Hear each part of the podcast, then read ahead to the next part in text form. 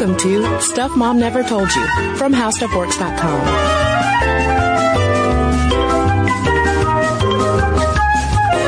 Hello and welcome to the podcast. I'm Cristen. And I'm Caroline. And it is Oscar week on the podcast. That's, that's right. Last time we talked about sort of the history and evolution of women in the director's chair. And that was fascinating. We learned so much incredible history that I frankly had no idea about. But we also wanted to focus today's episode on those trailblazing, groundbreaking African American directors who were out there, both who laid the groundwork back hundred, a hundred years ago, but also the women who are working so hard in the industry today. Yeah, because uh, there was one issue with Monday's episode that came out was that yeah, we were talking about history, but we were also covering three white women. And while there are barriers unique to females in particular who want to direct, there are even more barriers in place for women of color who want to direct. And before we get into the rather depressing statistics, to be honest, I just want to establish the fact that yes, they are out there. They are making their films despite these barriers. And there are names that you should know. And uh, I tweeted a friend of mine, Lauren Shacker, who is in LA, who is a totally badass feminist making films, and I asked her for suggestions of women of color directors we should give shout outs to, and the response from her Twitter followers and other women in Hollywood making films was overwhelming. And these aren't exclusively African American women in the director's seat, which we're going to focus on in this episode. But just to tee things off, we wanted to share some of the names that we got from Twitter. Yeah, we heard about women like Neema Barnette, Millicent Shelton, Janicza Bravo, Debbie Allen, Mina Shum, Alice Wu, Julie Dash, who we'll talk about more in this episode. Yeah, I gotta tell you, Caroline, I had a real uh, celebrity feeling moment on Twitter when Julie Dash retweeted our tweet. I was like, oh my god, are we, we connected to Julie Dash? And if you don't know who Julie Dash is, you'll understand in a few minutes why that was such a big moment. And that wasn't all. There were even more names. Yeah, like Tanya Wright, Amma Asante, who we're about to mention, Issa Rae, Darnell Martin, Sukyin Lee, and Marta Cunningham, just to mention a few. Yeah, and we're gonna gather all of these up into a gallery on stuffmomnevertoldyou.com with links to IMDb pages and films so that if you didn't catch all of those names, don't worry. You will be able to find them on our website. So, Here's where we get to the not so fun facts that yes, these women absolutely exist. They're doing incredible work, but in our episode on Monday, we highlighted how there are in Hollywood about 15.24 male directors to every female director. Right, we pointed out that it was 15 men and a set of shins. Yes, the 0.24 shins.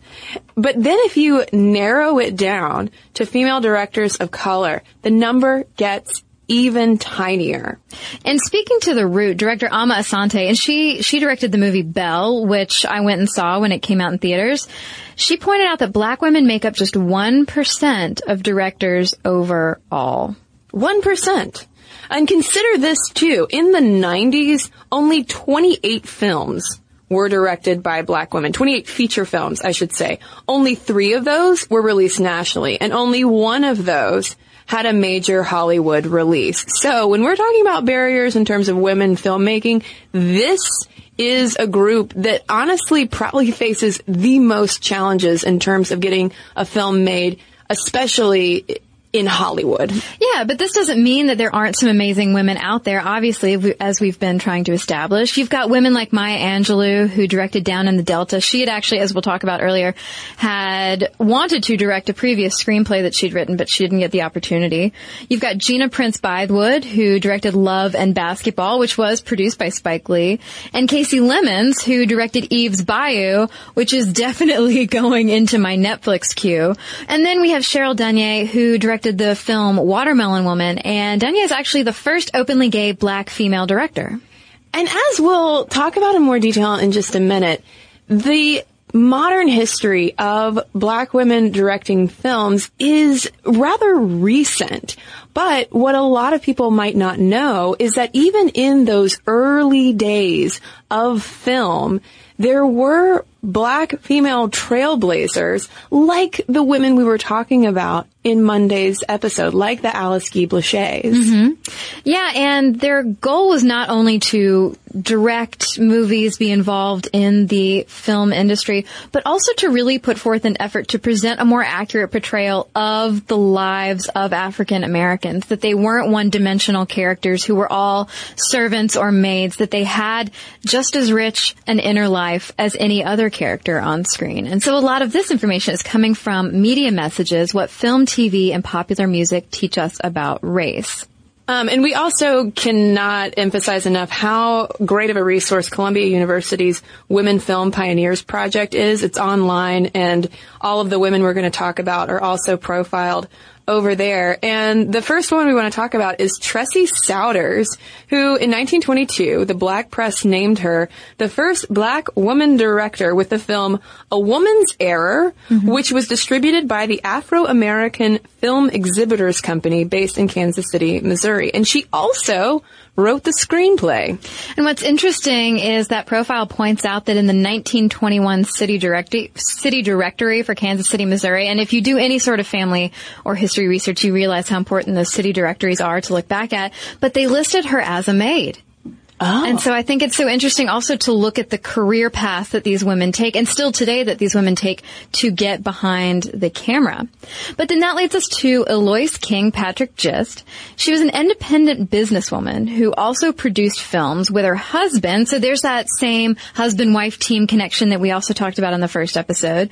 But her films had a super strong moral bent for the purpose of social uplift. For instance, her crime drama Verdict Not Guilty is often screened by the NAACP, and the interestingly titled Hellbound Train preached temperance for her audience. Well, and thinking about Verdict Not Guilty, in today's context with all of the national conversations going on regarding race relations, that was a film that she was making in the silent era mm-hmm. about the criminal justice system and race. So films that are still relevant today and just focused more on writing and editing than actual directing but she's still a really important figure who is also acknowledged by the Library of Congress. Yeah, they're actually putting in an effort, and I don't know how far along they are in these efforts. I'd love to hear an update if anybody has one, but they have been working to edit and restore her films, which basically were in shreds. I mean, you know, we we talked about the the films of the women in our first episode that they were also damaged. And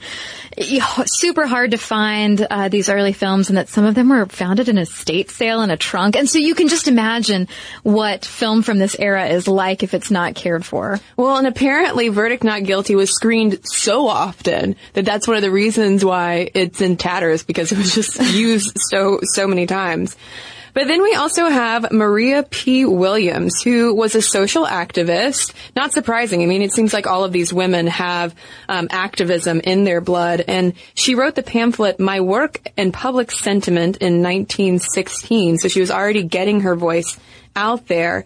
And she and her husband, again, that, that marriage tie right there, they operated a motion picture theater and were instrumental with the Western Film Producing Company and Booking Exchange. And so that kind of got her into this burgeoning industry. Yeah, and in 1923, she produced, distributed, and acted in her own film, The Flames of Wrath. And so while she isn't explicitly a lady director, she's still an incredibly important figure. And it is important to point out also that the term producer was sort of used ambiguously back in those days. So basically, I think it's fine to count her as a trailblazing filmmaker. Absolutely. I mean, at the time, the Norfolk Journal and Guide hailed her as the first, quote, colored woman film producer in the United States, which clearly was a, an exciting moment. So, we wanted to, uh, we thought it was important to establish that yes, there is that early history right there. Mm-hmm. Black women have been working in filmmaking since the beginning of that technology. But here's the thing that the big difference that jumped out to me in us talking about those early white female directors and this group of black directors. You still have, even with white female directors, there is definitely a gap in Hollywood, particularly post World War II. But when it comes to black female directors, there's nothing in Hollywood. You have no Dorothy Arzner or Ida Lupino equivalent in those earlier days of Hollywood because it's not until the late 1980s that black women even get behind the camera in mainstream Hollywood. Right. Yeah. There is there is a line between the uh, independent films and the documentaries that women of color are putting out, and actually getting to be behind the camera in Hollywood, like you said. And so it's interesting to look at the route that women take to becoming successful directors. And that's something that Melvin Donaldson writes about in his book, Black Directors in Hollywood, specifically about how black women filmmakers have consistently, either by choice or by, you know, financial necessity, had to go the independent route and often gravitated toward documentary filmmaking for that reason. And I mean, there was also a certain appeal too, particularly when it comes to documentary filmmaking because they quote, provide an opportunity for inscribing the untold accounts of black public and private figures in the historical record. Going back again to those early women we talked about who weren't just making films for the sake of making films, but making films that could accurately portray black life and black community. Yeah, and you get Jessie Maple in the early 80s who was driven by this need and desire to present more positive images of the African American community. And so in 1981, she becomes the first black female director of an independent feature-length film called Will, and it focuses around a girls basketball coach who has a heroin problem, but who is also mentoring a 12-year-old boy. And it was shot on just a $12,000 budget. And what's so interesting when you talk about the routes that people take to, to get where they're going, she actually didn't start her career in film until after she worked as a bacteriologist. And it was that desire to want to inject positive images of black women and black men into the media that, that really drove her. But she was also the first black woman to join the Filmmakers Union, which is interesting. And she was highly influential in black cinema, starting 20 West, home of black cinema, in her basement in Harlem in the 1980s that showcased the newest in black film and she would brag that they showed Spike Lee films before anyone else showed Spike Lee films. But looking outside of the independent route and looking to Hollywood, there's such a dearth of black female directors because of a lot of institutional factors that come up. Um, mm-hmm. Obviously, talented black female directors exist, but they're likelier to quote sidestep the frustrating studio system and complete low budget projects. Remember, people, it always goes back to the money, but also. Mm-hmm that's usually the, the go-to factor in terms of white female directors not getting these larger Hollywood scale projects. But there's an added wrinkle when it comes to black female filmmakers that it's the money, but also the content too of people being like, well, I don't know if these stories need to be told about these black communities. Yeah, whether they need to be told or whether they'll translate to a larger audience, a national audience that is white or an international audience that might not catch everything if it's lost in translation. So, yeah. I mean, I'm not saying that. I'm saying that those are a lot of the producers and studio systems concerns. Yeah, that was my impression of the studios. Right. talking like this. Very stiff. But then, as Melvin Donaldson writes about, again, in Black Directors in Hollywood, in the 90s and the, the very late 80s, but really in the 90s, some black women directors start getting a few more opportunities to work. And I mean, this is, this is again in contrast to white women directors who, again, lots of barriers, but still had more, more access. And he attributes it to a few factors starting in the 1980s, he mentions how black male directors kind of paved the way just in the sense of telling the stories of people of color and establishing that, hey, this is a valid and important and also successful financially form of entertainment. Right. And you also have the rise in black female authors being published in the mid 70s onward and then bringing those literary characters alive on screen. For example, we had Lorraine Hansberry and A Raisin in the Sun, Terry McMillan and Waiting to Exhale, Alice Walker and The Color Purple, of course, and more recently, Chimamanda Ngozi Adichie and Americanah. Yeah, which I can't already can't wait to see. And in addition to the importance of greater visibility of black women in front of the screen, both the big screen and the small screen. It's all about this process of normalizing. It's just wild to me that we're talking about this in the context of only the 1990s, not the 1890s, the 1990s. So why don't we talk about some more contemporary trailblazers and women who were breaking through those barriers to make their films. Yeah, well, you know, mentioning Maya Angelou again, she is the first black woman to have a feature film screenplay produced with 1972's Georgia, Georgia. And she had wanted to direct it, but didn't, and she ended up being unhappy with the final product. And she had to wait to sit in the director's chair until 1998's Down in the Delta. And she has a great quote about, hey, books are my world, movies are your world. If I'm doing something that seems odd or wrong, please please pull me aside and we'll go for a walk together and you can tell me that way. Yeah, I had fun Google imaging uh, images of Maya Angelou in the director's chair. Um, and it's as it's exactly what you think it looks like. It's Maya Angelou in a director's chair. She looks like she's having a good time. I didn't realize though that she was a director, and also, I mean, you know, the first black woman to have a feature film screenplay produced. Yeah, who knew? Who knew? Well, that's why we're here, Cristen. That's why we're talking about this today. exactly. Hopefully, spreading some knowledge. Um, then there's the amazing Euzhan Palcy. She's the first black woman to direct a major Hollywood studio feature film, the movie A Dry White Season in 1980. It's about apartheid and it's starring the A-listers Donald Sutherland, Marlon Brando, and Susan Sarandon. Brando actually came out of retirement to work in this film and he ended up getting his final Oscar nomination for his role in her film. And Palcy is the only woman to ever direct Marlon Brando, which is pretty interesting. And other moment of celebrity uh, Twitter excitement, uh-huh. she also weighed in on the tweet about uh, women of color Did directors. really? Yes. Yes. So, I mean, that right there, the fact that, that she and Julie Dash were hopping on board of this conversation shows just how much activism there still is mm-hmm. around this specific issue. Um, and talking again we, about her route into filmmaking, it started pretty early. Uh, she was born uh, on the island of Martinique and made her first film in France at 17. Hmm. Yeah, and in 1983, her first feature film, Sugarcane Alley, was presented at the Venice Film Festival, and she became the first black artist to win a César and a Silver Lion Award at Venice. And when it comes to the importance of a dry white season, not only was it groundbreaking in the sense of who was making it, but also its content. It helped bring attention to apartheid and genocide happening in South Africa. So I mean, clearly that just goes to show the importance of getting these new and diverse perspectives because they're the storytellers. Yeah.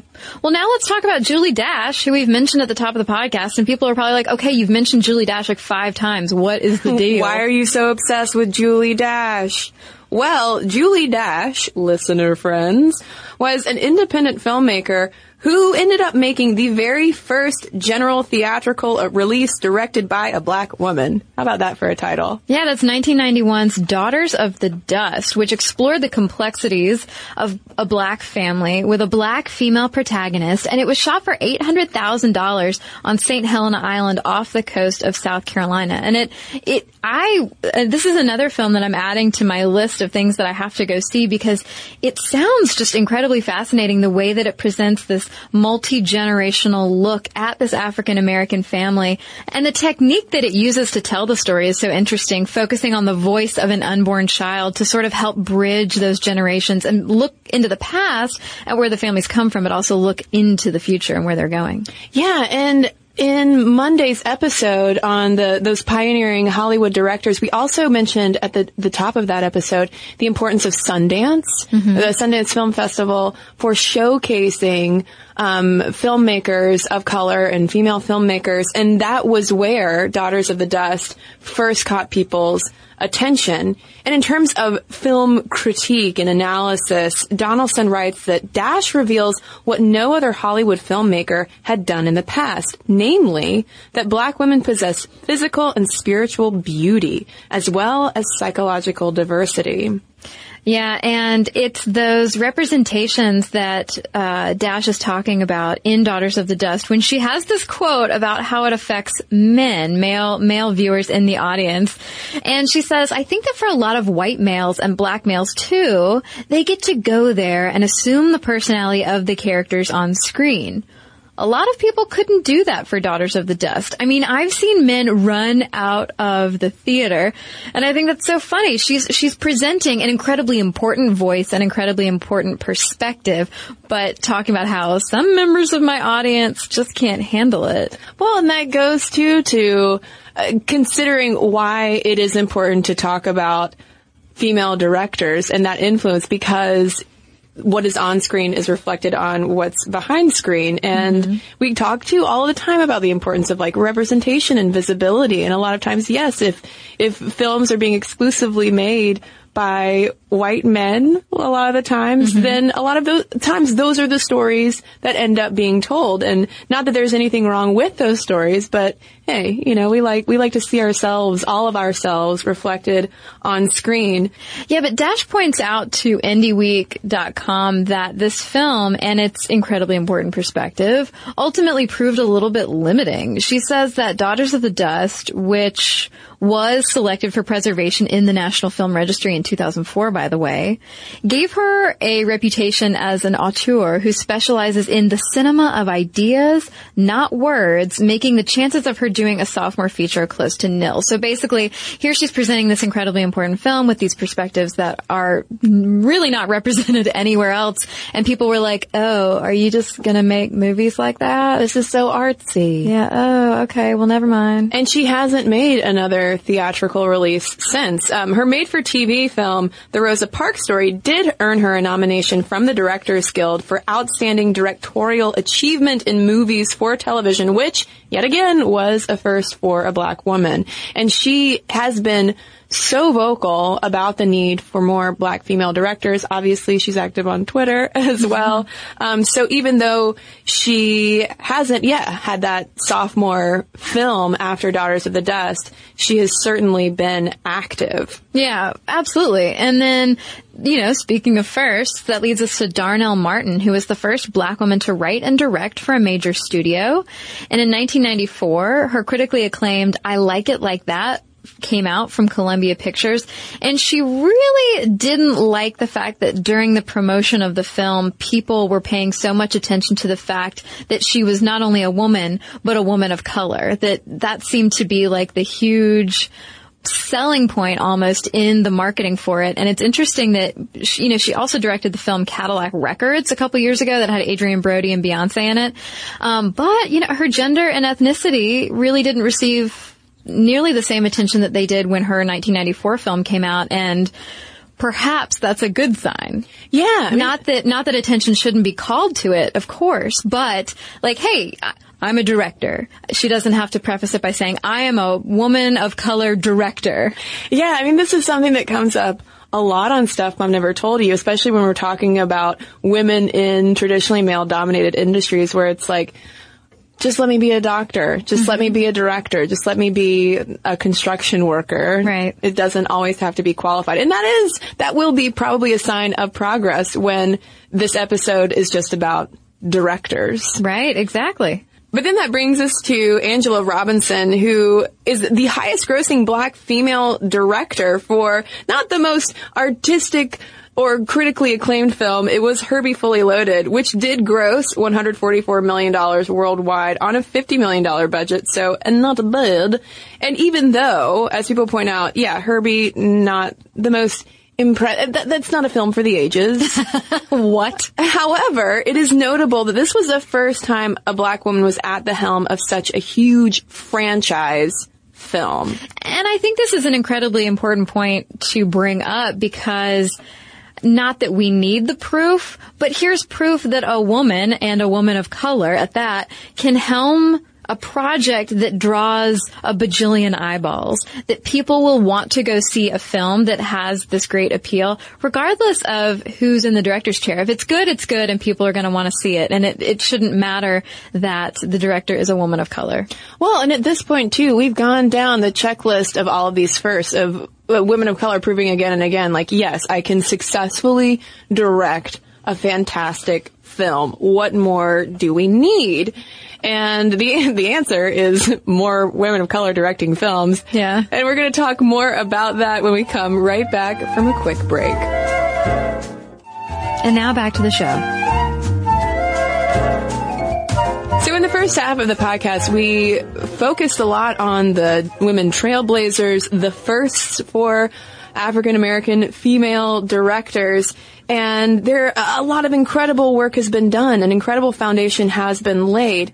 But when we look at Hollywood, because keep in mind the differences between going the independent route and Hollywood, where the big bucks are, where you don't have to, as some filmmakers have done, sell your own possessions just so that you can make a film because you're that passionate about it. There is still such a dearth of black women directors. Yeah, writing about this over at the Grio, Lamonia Brown says that since Julie Dash's 1991 breakthrough of Daughters of the Dust, there have been only 10 Hollywood films directed by black women released nationally and with a decent enough marketing campaign to actually assist with its promotion. Yeah, and Brown goes on to talk about um, attending a panel that was helmed by black women directors Neema Barnette, Leslie Harris, Bridget Davis, and Tanya Hamilton. And in answering that question of, well, why aren't there more women directors? Why aren't black women's movies being made? They attributed the problem more to content than funding.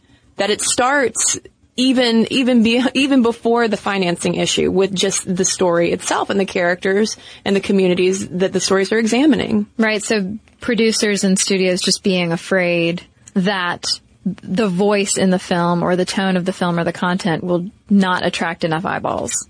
Yeah, if we think that uh, like a female ensemble led film is considered niche, just consider take it down a few more notches for that. Uh, Yeah. A film starring maybe a black female ensemble. They're like, oh no, no, not enough people will be interested in that. certainly, certainly there aren't enough people in the world who would be interested in what black women have to say. And that was something that acclaimed director Dee Rees experienced with her film Pariah, which is about um, a lesbian sort of coming out process that came out in 2011, which was hailed by people, including Meryl Streep, being like, this woman is incredibly talented. She needs to make more films. But when it comes to Pariah, for instance, it was considered, quote, too black and too gay for Hollywood financing. But Which gets to that content issue of like, ooh, I don't know, two things we could probably have, ma- maybe pretty gay, maybe pretty black, but both of those, I don't know. yeah, that's that's way too niche because we don't have any people like that in the world. Make another Transformers instead. But I think it is important to get back to Julie Dash and her perspective on the whole thing, considering she is such a big advocate and agitator for women of color to get behind the camera. She had a great quote in Indy Week talking about how, hey, there are not enough of us. Let's say that. There are not enough of us working. We exist. We're here. They're here. There are just not enough of us working. We need work and would love to have the same opportunities everyone else has, especially when it comes to telling all kinds of stories. Not just stories about African Americans, but all kinds of stories. And that's important too, to keep in mind. I, I do think that these women get pigeonholed by their ethnicity of people thinking, oh, well, you're a black woman, so you're really only going to want to tell stories about other black women, right? Mm-hmm. When you think about it, I mean, you have, uh, you have white men telling the stories of, of women of all colors all the time. You Yeah. know, clearly their gender and race is not inhibiting them in the, the storytelling process. Um, so uh, it's great that she points that out. Um, Amma Asante, who, side note, won a BAFTA for her debut film, A Way of Life. Uh, she was quoted in The Root saying, we, i.e. black female directors, basically do not register on the scale when it comes to black women. We are under 1% of directors overall. It's tough being a woman of color director because I am neither the color or the shape that some people are comfortable with seeing in their directors. And that makes it hard. Yeah, and I thought she had a really good point beyond the women of color issue, just about femininity and womanhood in general. She says, the fact that I use my femininity as a tool and not a hindrance is not always comfortable to people, to be honest with you, but I believe it's about creating a track record that is undeniable. And so in other words, like, who cares, you know, what I look like? The fact that I am so incredibly capable and I have this particular set of skills means that I can helm and helm a great film, but also tell a great story. And it's absolutely worth noting that this is part of the broader problem for women directors, even if they have had a theatrical release, even if they've had their one Hollywood film, it's far less common for female directors to get their second or third chance for a theatrical release, period, regardless of the color of their skin. Yeah, you kind of have to be a Kathryn Bigelow. Basically, you're going to be an exception to a rule if you are a Kathryn Bigelow. Yeah, I mean, and also think about too, and we've talked about her on the podcast before, um, and she is absolutely important, but it's also interesting too to think about the content of her films, where it is more kind of war zone, tougher, mm-hmm. shoot 'em up kinds of stories. Yeah, something that can appeal to a white male audience, mm-hmm. essentially. But now we got to talk about the game changer, and I have a feeling the podcast listeners have been waiting for us to mention her name since they probably saw the title of this podcast. Because yes, she inspired this whole thing, and she has gotten a lot of conversation started of late about black female directors, and that is the one and only Ava DuVernay. And she became the first black female director nominated for a Golden Globe for Best Director for her film Selma. She was beat by, of course, Richard Linklater for Boyhood, but Spike Lee for his film Do the Right Thing and Steve McQueen for 12 Years a Slave were the only other black directors ever nominated for a Golden Globe. Yeah, and also not bad for someone who is on their third film, and also after making a mid-career switch from being in uh, being a film publicist to being like, hey, you know what? I want to actually make these films. And she uh, clearly has a knack for it. I mean, Selma is not the first time DuVernay has made headlines. Her second feature, Middle of Nowhere, also attracted rave reviews, also attracted successful sales, and won her the Best Director award at Sundance, which was huge. That was also a first. She was the first black female director to ever snag that award. Yeah, and her first feature film, I Will Follow, came out in 2011. So this is all pretty rapid fire. I mean, she's she seems to be a prolific filmmaker at this point so far. Um, her actual directorial debut, however, was a 2008 documentary, This Is the Life, and I think I think that's interesting. I think that goes back to what we established at the top of the podcast as far as uh, people who have different perspectives, not just women of color directors, but women directors or really any person of color they almost have to enter certain industries, certain fields through an alternative route in order to get funding or to get the eyeballs on their projects. And so she, like many other women directors of color, started out in the documentary field. And quickly going back though to Sundance and the importance of that platform, particularly for uh, filmmakers of color and women filmmakers, that so when Julie Dash was bringing Daughters of the Dust to Sundance back in the day, that was when Richard Linklater was bringing Slackers as well. So I mean, she, this is clearly, you know, she was up against some some tough competition. But then Linklater comes swoops back in again, beating out Duvernay years down the road for Best Director at the Golden Globes for Boyhood, which is a film. I, I really enjoyed a lot as well. Um, but we're not here to talk about Richard Linklater. And obviously we need to talk about the Oscar snub that everybody's been talking about with Duvernay and her film Selma. She does talk about how this not being nominated for Best Director was something that she expected. She was talking about this with Entertainment Weekly and, you know, she said it, it would be lovely. And when it happens to whomever it happens to, it will certainly have meaning. But she knew it wouldn't be her. She says it's not me being humble, it's math. And so when you look at that math, we have to look at how the uh, nominating branch, the director's nominating branch of the Academy is uh, 91% male and 90% white. Yeah, I mean, directors nominate directors, actors nominate actors, and I mean, and, and that's so the cards are kind of stacked against her. I mean, she she said outright, she was like, I don't have any allies within that group. That group is outside of my network.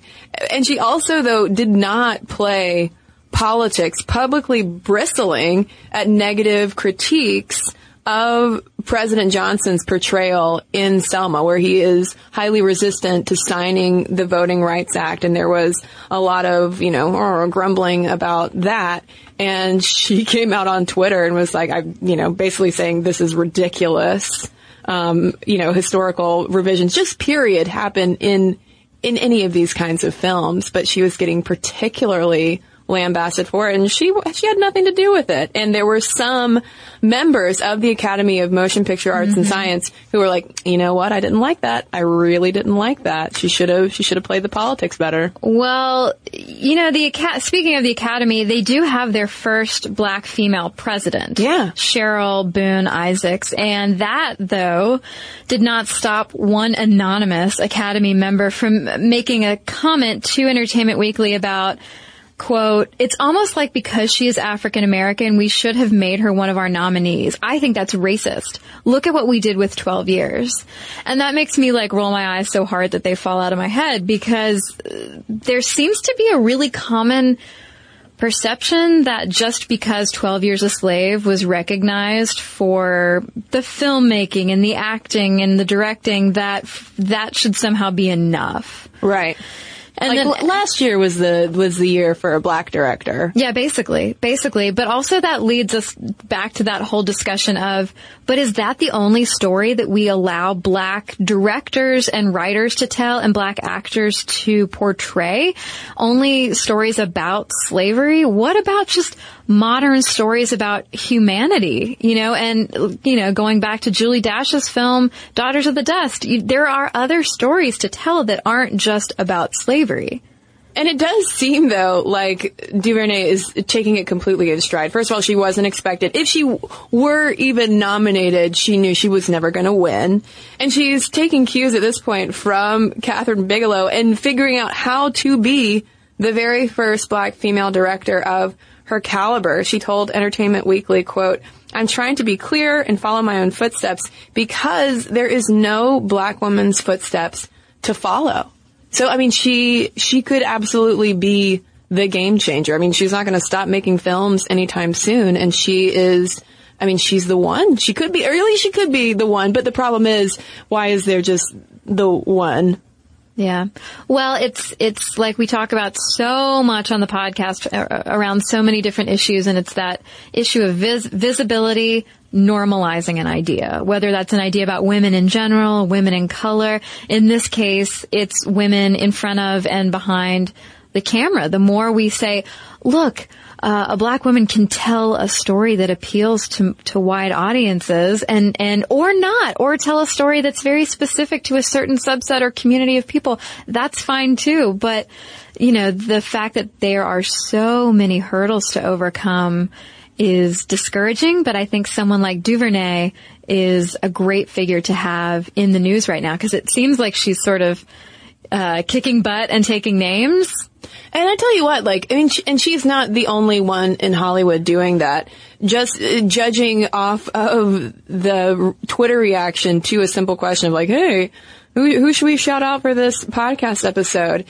And the enormous response from that, it's clear that these women are, I mean, they're almost, they're not blind to the barriers, but they're working in spite of them and they're not backing down anytime soon and they're active and they're vocal and they are banging down the doors and we're hopefully doing our part to spread the visibility and awareness around that, yeah, they're out there, they're making films, and they're important films to watch and important directors to watch out for. Yeah, so please, please, listeners, write in and tell us your favorite directors, women, women of color, anyone who has created films that have meant a lot to you. And we'd also like to hear recommendations along these same lines for films that we should be watching. Some of these movies that were listed in our research I had never heard of, but can't wait to watch. So email us. Momstuff at howstuffworks.com is our email address. You can also tweet us at momstuffpodcast. And if you're on Twitter and want to stay in the loop on what women of color are up to behind the camera, I highly recommend that you follow the hashtag KickstartDiversity. And don't forget, you can always message us on Facebook as well. And we've got a couple of messages to share with you right now. I have a letter here from Sharn that is not necessarily about a particular episode that Cristen and I uh, published, more about a uh, an unfortunate verbal vomiting issue that we have. And I, I, I wrote her back and I thanked her for pointing this out. But okay, let's get to it. She says. I really enjoy listening to your podcast. Before I started listening, I would have never thought myself a feminist, but listening has made me realize how it is a positive thing to be. However, I do have a small point to make. When discussing issues affecting women outside of the USA, you often interchange UK and British with England and English. As I'm sure you know, the UK is made up of England, Wales, Scotland, and Northern Ireland. When you discuss issues that affect British women but use the word English, you are ignoring several million women. With devolution of certain powers to local governments in Scotland, Wales, and Northern Ireland, it is possible when you discuss certain issues, it may be something which may affect English women only, but the majority will be issues affecting British women. Keep the podcast coming. So thank you, thank you, thank you so much to our Welsh fan Sharn for pointing this out. Yes, in the process of citing all of the studies that we do cite in every episode, we trip up sometimes. Yeah. So thanks for thanks for really kindly pointing this out. We love kind corrections. They're the best kind of corrections. Uh, I've got a letter here from Mary Rose about our gay best friend episode, which we have been hearing so much about, and these letters are fantastic. Keep them coming. She writes, after listening to your podcast on the gay best friend, I wanted to put my two cents in regarding lesbians and friends. In my experience, both myself and most lesbians that I know have straight women as our BFFs. I do have some lesbian friends, but as I imagine happens with straight people, there can be tension there sometimes, which can lead to drama, which is not fun. I know many lesbians do remain friends with their exes, but that's probably a whole other podcast. I also have gay male friends that I enjoy immensely, and a few straight male friends, but my closest friends are straight women. I do think that most lesbians tend to be closer to women overall, regardless if they're gay or straight or somewhere in between. So thanks, Mary Rose, and everybody else who's written in to us. Momstuff at howstuffworks.com is our email address. And for links to all of our social media, as well as all of our blogs, videos, and podcasts, as well as our list of women of color behind the camera that you should pay attention to, head on over to stuffmomnevertoldyou.com this and thousands of other topics, visit howstuffworks.com.